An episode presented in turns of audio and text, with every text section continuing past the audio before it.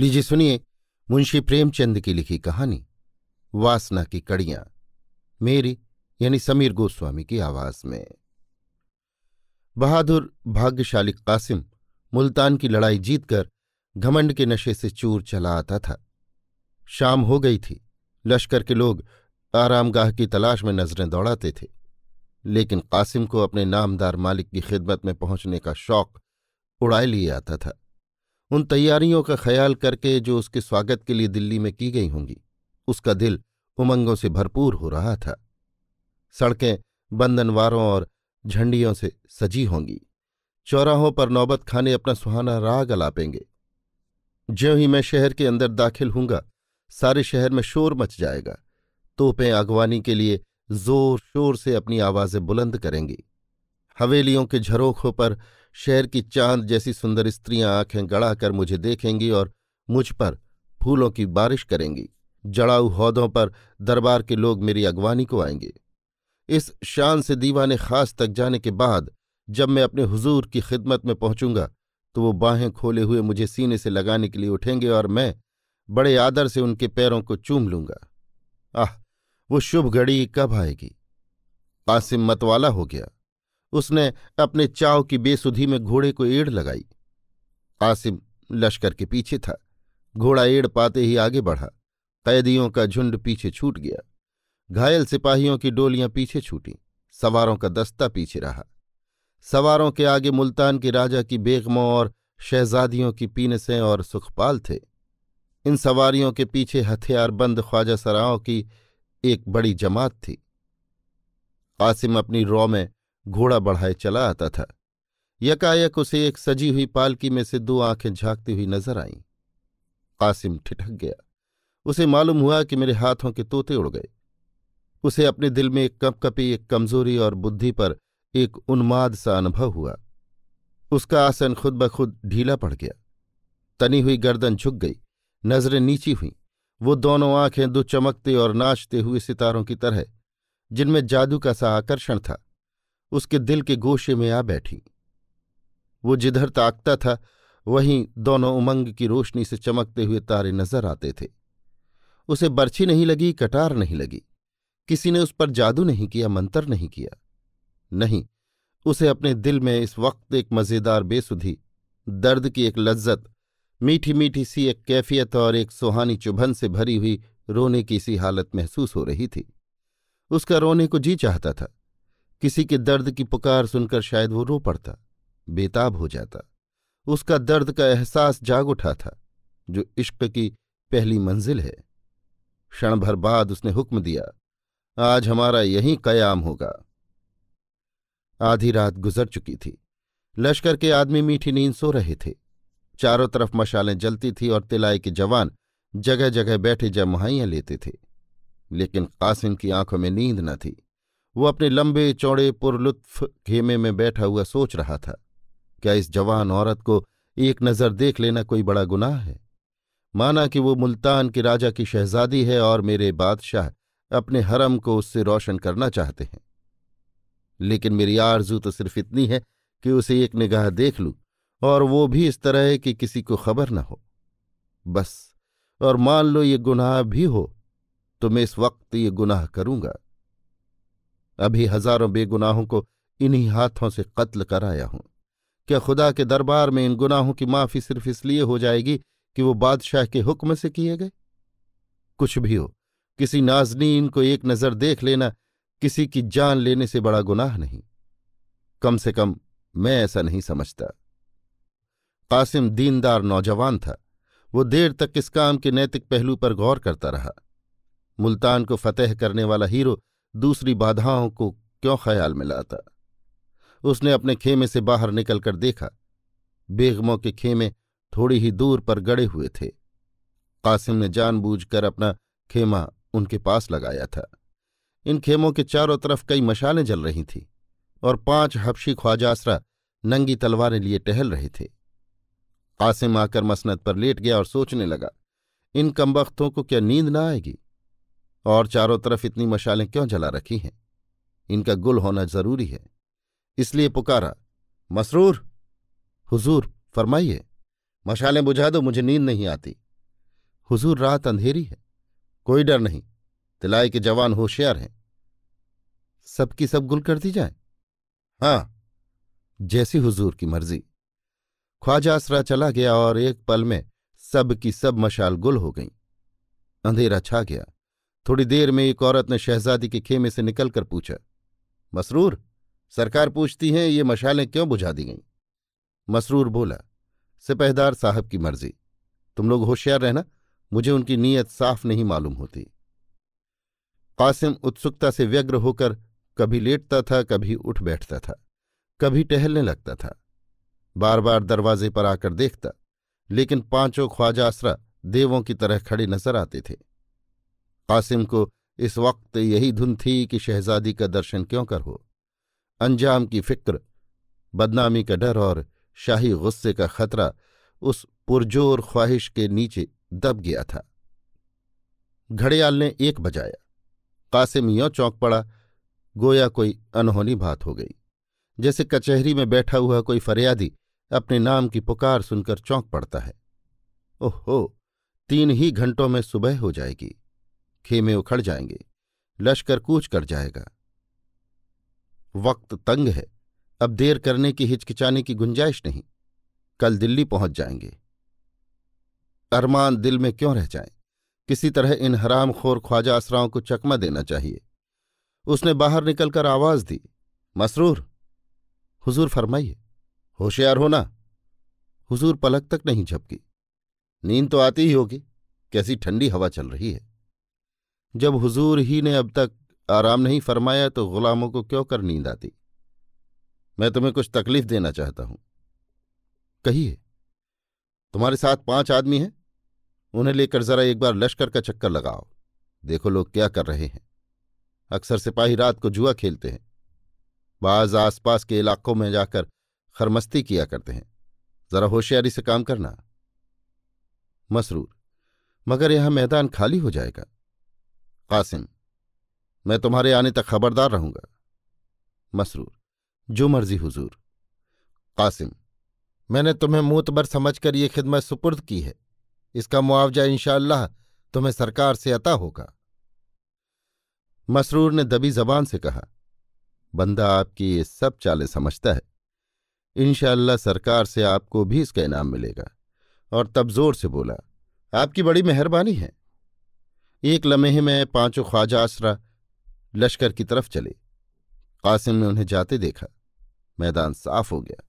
अब वो बेधड़क खेमे में जा सकता था। लेकिन अब कासिम को मालूम हुआ कि अंदर जाना इतना आसान नहीं है जितना वो समझा था। गुनाह का पहलू उसकी नज़र से ओझल हो गया था। अब सिर्फ़ जाहिरी मुश्किलों पर निगाह थी। कासिम दबे पाँव शहजादी के खेमे के पास आया। हालाँकि दबे पाँव आने की ज़रूरत न थी। उस सन्नाटे में वो दौड़ता हुआ चलता तो भी किसी को खबर न होती। उसने खेमे से गान लगाकर सुना, किसी की आहट न मिली। इत्मीनान हो गया। तब उसने कमर से चाकू निकाला और कांपते हुए हाथों से खेमे की दो तीन रस्सियाँ काट डाली। अंदर जाने का रास्ता निकल आया। उसने अंदर की तरफ़ झांका। एक दीपक जल रहा था। दो बांदियाँ फर्श पर लेटी हुई थीं और शहजादी एक मखमली गद्दे पर सो रही थी। कासिम की हिम्मत बढ़ी। वो सरक कर अंदर चला गया और दबे पाँव शहजादी के करीब जाकर उसके दिल फरेब हुस्न का अमृत पीने लगा। उसे अब वो भय न था जो खेमे में आते वक्त हुआ था। उसने ज़रूरत पड़ने पर अपनी भागने की राह सोच ली थी। कासिम एक मिनट तक मूरत की तरह खड़ा शहजादी को देखता रहा। काली काली लटें खुलकर उसके गालों को छिपाए हुए थी। गोया काले काले अक्षरों में एक चमकता हुआ शायराना ख्याल छिपा हुआ था। मिट्टी की इस दुनिया में ये मज़ा, ये घुलावट, ये दीप्ति कहाँ? कासिम की आँखें इस दृश्य के नशे में चूर हो गईं। उसके दिल पर एक उमंग बढ़ाने वाला उन्माद सा छा गया जो नतीजों से नहीं डरता था। उत्कंठा ने इच्छा का रूप धारण किया। उत्कंठा में अधीरता थी और आवेश, इच्छा में एक उन्माद और पीड़ा का आनंद। उसके दिल में सुंदरी के पैरों पर सर मलने की उसके सामने रोने की, उसके कदमों पर जान दे देने की, प्रेम का निवेदन करने की, अपने गम को बयान करने की एक लहर सी उठने लगी। वासना के भंवर में पड़ गया। कासिम आध घंटे तक उस रूप की रानी के पैरों के पास सर झुकाए सोचता रहा कि उसे कैसे जगाऊं। ज्यों ही वो करवट बदलती, वो डर के मारे थरथरा जाता। वो बहादुरी जिसने मुल्तान को जीता था, उसका साथ छोड़े देती थी। एकाएक कासिम की निगाह एक सुनहरे गुलाब पाश पर पड़ी, जो करीब ही एक चौकी पर रखा हुआ था। उसने गुलाब पाश उठा लिया और खड़ा सोचता रहा कि शहजादी को जगाऊं या न जगाऊं। सोने की डली पड़ी हुई देखकर हमें उसके उठाने में जो आगा पीछा होता है, वही इस वक्त उसे हो रहा था। आखिरकार उसने कलेजा मज़बूत करके शहजादी के कांतिमान मुखमंडल पर गुलाब के कई छींटे दिए। दीपक मोतियों की लड़ी से सज उठा। शहजादी ने चौंक कर आँखें खोली और कासिम को सामने खड़ा देखकर फ़ौरन मुँह पर नकाब खींच लिया और धीरे से बोली, मसरूर। कासिम ने कहा, मसरूर तो यहाँ नहीं है, लेकिन मुझे भी अपना एक अदना जांबाज खादिम समझिए। जो हुक्म होगा, उसकी तामील में बाल बराबर उज्र न होगा। शहजादी ने नकाब और खींच लिया और खेमे के कोने में जाकर खड़ी हो गई। कासिम को अपनी वाक शक्ति का आज पहली बार अनुभव हुआ। वो बहुत कम बोलने वाला और गंभीर आदमी था। अपने हृदय के भावों को प्रकट करने में उसे हमेशा झिझक होती थी। लेकिन इस वक्त शब्द बारिश की बूंदों की तरह उसकी जबान पर आने लगे। गहरे पानी के बहाव में एक दर्द का स्वर पैदा हो जाता है। बोला, मैं जानता हूँ कि मेरी ये गुस्ताखी आपकी नाजुक तबीयत पर नागवार गुजरी है। हुजूर, इसकी जो सजा मुनासिब समझे, उसके लिए सर झुका हुआ है। आह मैं ही वो बदनसीब काले दिल का इंसान हूँ, जिसने आपके बुज़ुर्ग बाप और प्यारे भाइयों के खून से अपना दामन नापाक किया है। मेरे ही हाथों मुल्तान के हज़ारों जवान मारे गए, सल्तनत तबाह हो गई, शाही खानदान पर मुसीबत आई और आपको ये स्याह दिन देखना पड़ा। लेकिन इस वक्त आपका ये मुजरिम आपके सामने हाथ बांधे हाजिर है। आपके एक इशारे पर वो आपके कदमों पर नछावर हो जाएगा। और उसकी नापाक ज़िंदगी से दुनिया पाक हो जाएगी। मुझे आज मालूम हुआ कि बहादुरी के पर्दे में वासना आदमी से कैसे कैसे पाप करवाती है। यह महज लालच की आग है, राख में छिपी हुई। सिर्फ़ एक कातिल जहर है, खुशनुमा शीशे में बंद। काश मेरी आँखें पहले खुली होती तो एक नामवर शाही खानदान यों खाक में न मिल जाता। पर इस मोहब्बत की शमा ने, जो कल शाम को मेरे सीने में रोशन हुई इस अंधेरे कोने को रोशनी से भर दिया। ये उन रूहानी जज्बात का फैज़ है, जो कल मेरे दिल में जाग उठे, जिन्होंने मुझे लालच की कैद से आज़ाद कर दिया। इसके बाद कासिम ने अपनी बेकरारी और दर्द दिल और वियोग की पीड़ा का बहुत ही करुण शब्दों में वर्णन किया। यहाँ तक कि उसके शब्दों का भंडार खत्म हो गया। अपना हाल कह सुनाने की लालसा पूरी हो गई। लेकिन वो वासना का बंदी वहाँ से हिला नहीं। उसकी आरजुओं ने एक कदम और आगे बढ़ाया। मेरी इस राम कहानी का हासिल क्या? अगर सिर्फ़ दर्द दिल ही सुनाना था तो किसी तस्वीर को सुना सकता था। वो तस्वीर इससे ज़्यादा ध्यान से और खामोशी से मेरे गम की दास्तान सुनती। काश मैं भी इस रूप की रानी की मीठी आवाज़ सुनता। वो भी मुझसे कुछ अपने दिल का हाल कहती। मुझे मालूम होता कि मेरे इस दर्द के किस्से का उसके दिल पर क्या असर हुआ। काश मुझे मालूम होता कि जिस आग में मैं फुका जा रहा हूँ, कुछ उसकी आँच उधर भी पहुँचती है या नहीं? कौन जाने ये सच हो कि मोहब्बत पहले माशूक के दिल में पैदा होती है? ऐसा ना हो तो वो सबको तोड़ने वाली निगाह मुझ पर पड़ी ही क्यों? आह, इस हुस्न की देवी की बातों में कितना लुत्फ आएगा। बुलबुल का गाना सभी सुनते हैं, पर फूल का गाना किसने सुना है? काश मैं वो गाना सुन सकता। उसकी आवाज़ कितनी दिलकश होगी, कितनी पाकिजा, कितनी नूरानी। अमृत में डूबी हुई। और जो कहीं, वो भी मुझसे प्यार करती हो तो फिर मुझसे ज़्यादा खुशनसीब दुनिया में और कौन होगा? इस ख्याल से कासिम का दिल उछलने लगा। रगों में एक हरकत सी मालूम हुई। इसके बावजूद कि बांदियों के जाग जाने और मसरूर की वापसी का धड़का लगा हुआ था, आपसी बातचीत की इच्छा ने उसे अधीर कर दिया। बोला, हुस्न की मलिका यह जख्मी दिल आपकी इनायत की नज़र का मुस्तहक है। कुछ उसके हाल पर रहम न कीजिएगा। शहजादी ने नकाब की ओट से उसकी तरफ़ ताका और बोली, जो खुद रहम का मुस्तहक हो, वो दूसरों के साथ क्या रहम कर सकता है? कैद में तड़पते हुए पंछी से, जिसके न बाल है न पर। गाने की उम्मीद रखना बेकार है।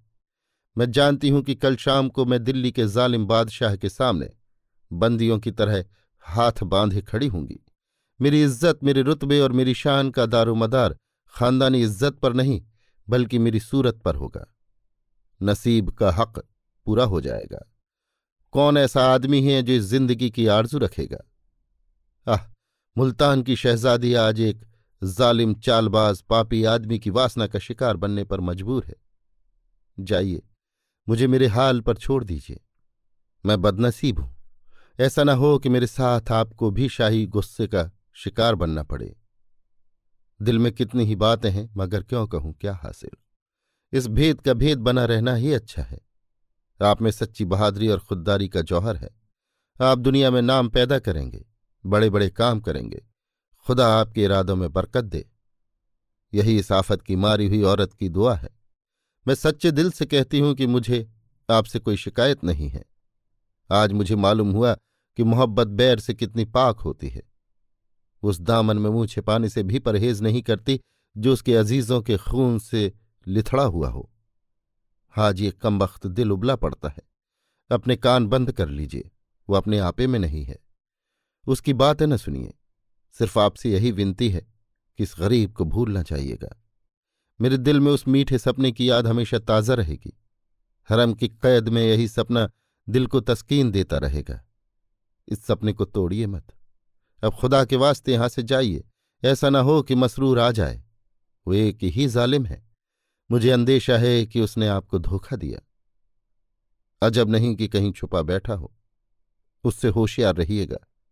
खुदा हाफिज। कासिम पर एक बेसुधी की सी हालत छा गई, जैसे आत्मा का गीत सुनने के बाद किसी योगी की होती है। उसे सपने में भी जो उम्मीद न हो सकती थी, वो पूरी हो गई थी।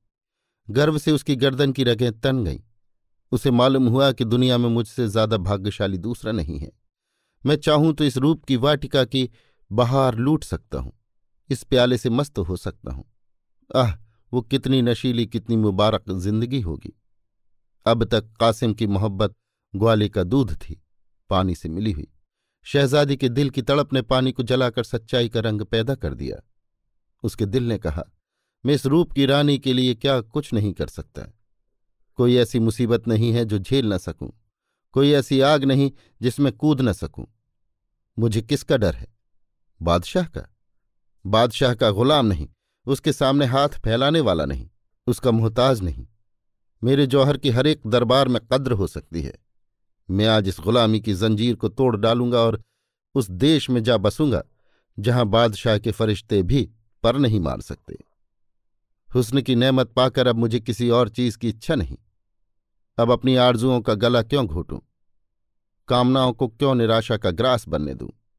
उसने उन्माद की सी स्थिति में कमर से तलवार निकाली और जोश के साथ बोला, जब तक मेरे बाजुओं में दम है, कोई आपकी तरफ़ आँख उठाकर भी देख नहीं सकता, चाहे वो दिल्ली का बादशाह ही क्यों न हो। मैं दिल्ली के कूचे और बाज़ार में खून की नदी बहा दूँगा, सल्तनत की जड़ें हिला दूँगा, शाही तख्त को उलट पलट कर रख दूँगा, और कुछ न कर सकूँगा तो मर मिटूँगा। पर अपनी आँखों से आपकी ये जिल्लत न देखूँगा। शहजादी आहिस्ता आहिस्ता उसके करीब आई और बोली, मुझे आप पर पूरा भरोसा है, लेकिन आपको मेरी खातिर से जब्त और सब्र करना होगा। आपके लिए मैं महल सरा की तकलीफें और जुल्म सब सह लूँगी आपकी मोहब्बत ही मेरी ज़िंदगी का सहारा होगी। ये यकीन कि आप मुझे अपनी लौंडी समझते हैं, मुझे हमेशा संभालता रहेगा। कौन जाने तकदीर हमें फिर मिलाए। कासिम ने अकड़ कर कहा, आप दिल्ली जाए ही क्यों? हम सुबह होते होते भरतपुर पहुँच सकते हैं। शहजादी, मगर हिंदुस्तान के बाहर तो नहीं जा सकते। दिल्ली की आँख का कांटा बनकर मुमकिन है हम जंगलों और वीरानों में ज़िंदगी के दिन काटें, पर चैन नसीब न होगा। असलियत की तरफ़ से आँखें न बंद कीजिए। खुदा ने आपको बहादुरी दी है, पर तेगे इस फहानी भी तो पहाड़ से टकरा कर टूट ही जाएगी। कासिम का जोश कुछ धीमा हुआ, भ्रम का पर्दा नज़र से हट गया।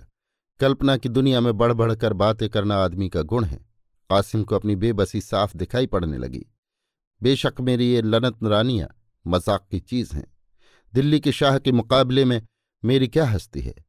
उनका एक इशारा मेरी हस्ती को मिटा सकता है, हसरत भरे लहजे में बोला। मान लीजिए हमको जंगलों और वीरानों ही में ज़िंदगी के दिन काटने पड़े तो क्या? मोहब्बत करने वाले अंधेरे कोने में भी चमन की सैर का लुत्फ उठाते हैं।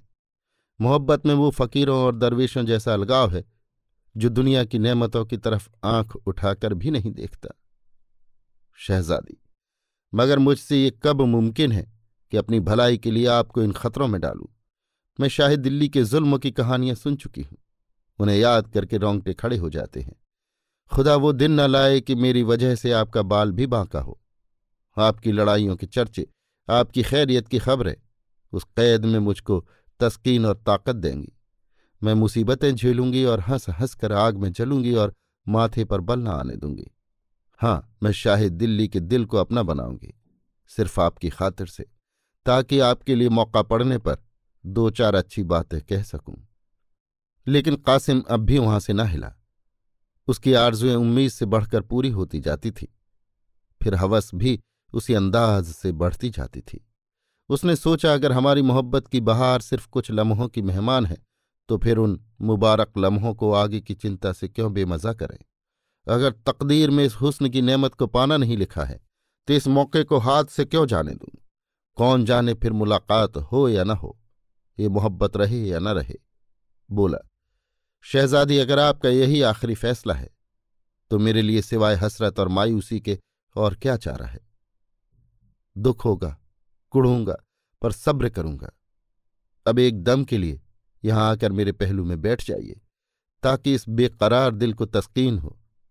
आइए, एक लम्हे के लिए भूल जाए कि जुदाई की घड़ी हमारे सर पर खड़ी है। कौन जाने वो दिन कब आए, शान शौकत गरीबों की याद भुला देती है। आइए, एक घड़ी मिलकर बैठे, अपनी जुल्फों की अंबरी खुशबू से इस जलती हुई रूह को तरावट पहुंचाइए। ये बाहें गलों की जंजीरें बन जाएँ। अपने बिल्लौर जैसे हाथों से प्रेम के प्याले भर भर कर पिलाइए।